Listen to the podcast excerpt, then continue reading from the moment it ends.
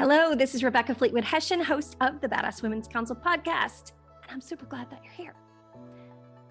We have a very, very, very special series, binge worthy, one might say, called Stand Tall in Your Story.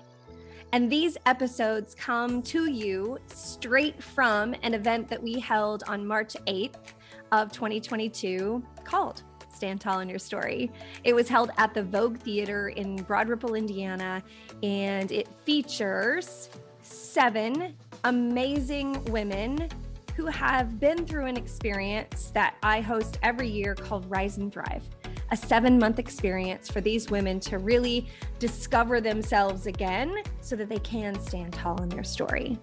And as they go through this seven month experience, there's a story that bubbles up in them, a very human story that they know that they need to share because someone or many someones probably need to hear it. And so I'm excited to bring these stories to you. As I said, they're they're short and powerful and mighty and binge worthy. So let's get started, shall we? And bringing us home in our binge worthy series, Stand Tall in Your Story, is Marcie Anderson.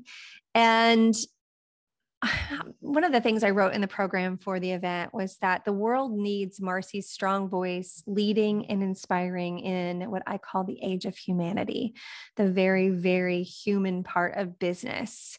And what I love about Marcie is she's looking for ways that organizations can run more effectively to serve the humans. And she's not afraid to use her voice to make those changes and suggest those changes. And uh, she's a strong force in our Rise and Thrive group. And I can't wait for you to hear her story. I love watching Wipeout. It's the obstacle course game show where contestants make their way toward the winner's circle facing these crazy obstacles. They've got these menacing names like the sideways sweeper, the treadmill doors, the sucker punch walls, and my personal favorite, the big balls.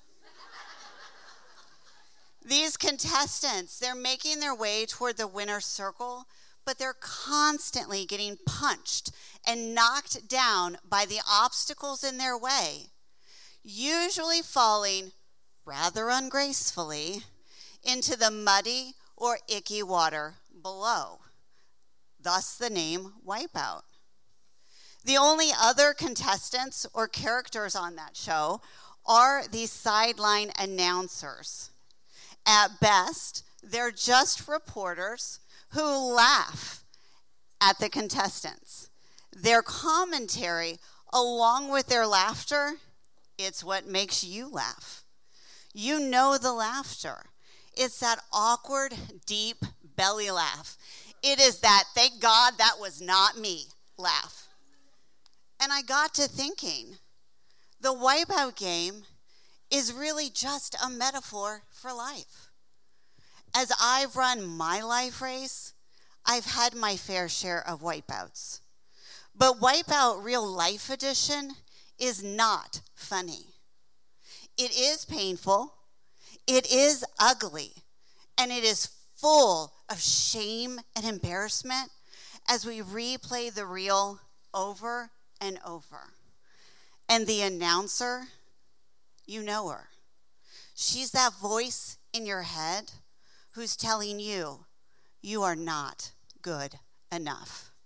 And no matter how much you think you can duck and cover to avoid the obstacle, at some point, you misstep. And every misstep is a mistake. And every mistake is a wipeout. And every wipeout is the announcer's opportunity to tell you you were never good enough. So I grew up wearing Kmart clothes. If I got to order something from the J.C. Penney catalog, it was a really, really big deal and big catalog. But then I started school, right? And I looked at everyone around me and I realized the blue light special is really not that special. And it was then that the voice began to talk to me. So in my teen years, my announcer, she's maturing along with my body. My parents had moved us three times to three different states. I tried to anticipate every obstacle. I saved my money to have the Guess jeans. I wore the limited sweaters and the Keds. I was on a constant diet of Acutrim pills, and I smoked Marlboro Light 100s. Usually, at the same time, I was using a can of Aqua Net hairspray. But none of that mattered. It was punch, it was boom, it was oof. It was just wipeout after wipeout. You are not pretty enough, the announcer said to me. You are not thin enough, the announcer said to me.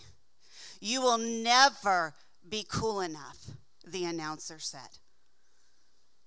So, fast forward to my 40s. It might be a new decade, but it's the same game. I am failing in life, but my announcer, she is winning awards for reporting on my wipeouts.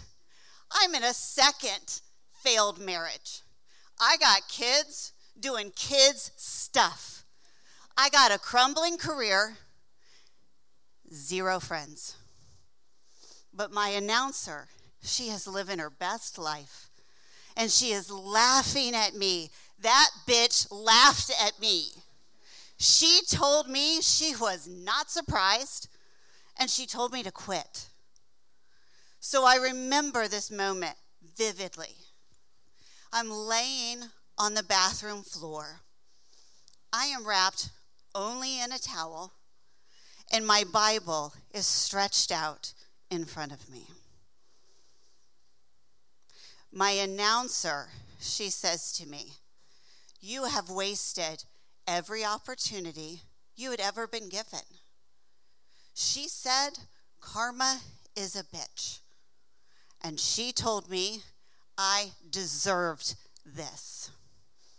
I was laying there, quite frankly, naked and afraid. and I wanted it all to end. But what I realized and what I thought was my ending, it's actually where my story begins. We spend so much time with that announcer. I had given her full authority over my life. But I realized in that moment, I didn't have to. She really was just an observer. She was not calling the shots. She sure as hell was not running those plays. And she would no longer get to dictate my outcome. On that bathroom floor, I realized I had a choice. And I could choose to listen to a better voice, the voice of an inner coach. So I want to replay that reel one more time. Okay? Here we are. You know that game. It's that middle aged reel. It's that failed second marriage. Whoop, whoop, whoop. It's crumbling career. Kids doing kids crap. I love you. And zero friends. But this time, we see an inspiring, a motivating, and an encouraging coach enter the scene.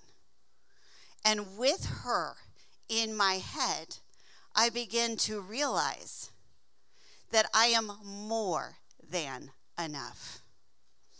And in that moment, I realize I have a choice, and I choose to not be defined by my mistakes.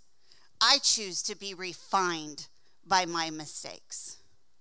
So I will tell you, I left that marriage with my head held high and free from shame, God gave me Jason. Mr. Anderson, you love me uncontrollably and un you know what I mean unconditionally and uncontrollably. I have never felt so supported, and my children love you.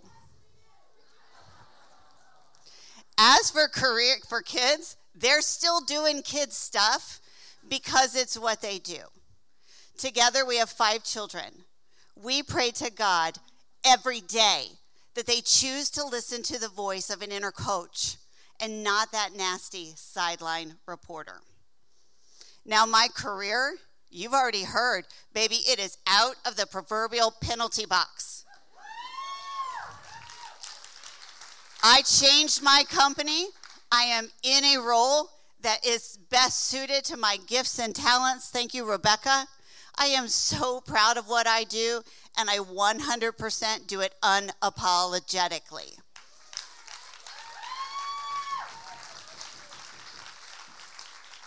But I really want to talk to you about my friends. It is true, I was friendless in this state. I am not an Indy native. But my inner coach, she told me I was capable of making friends. No Acutrim required, no Aqua Net hairspray. So I stepped out and I met my spiritual guide and dearest friend, Jera. From there, I'm just shocked. Friends, they just keep coming. They just keep coming. Many are here tonight, and many are just as faith driven. While I have had friendships born, I have had tribes formed. I truly laugh when people think I'm the most connected person in the room. Silencing the voice of the announcer who had nothing good to say about my performance and choosing to listen to the inner coach who told me what I was capable of, it changed my life. Changing my circumstances changed my life. And the most amazing difference between the wipeout game and real life is there is room in the winner's circle for everyone, including you. That middle aged reel we played and replayed of my life, it was only 2020. What a difference the voice you choose to listen to can make in your life. Do I still hear the voice of that nasty sideline announcer from time to time? Of course I do. But I acknowledge today she is simply a spectator who's tired and bitter and wishes she could run that race as well as I do. The truth, faith, and confidence that is spoken into me by my inner coach, and the wisdom spoken over me by all of my support system are what I need to know to remember that I have always been enough.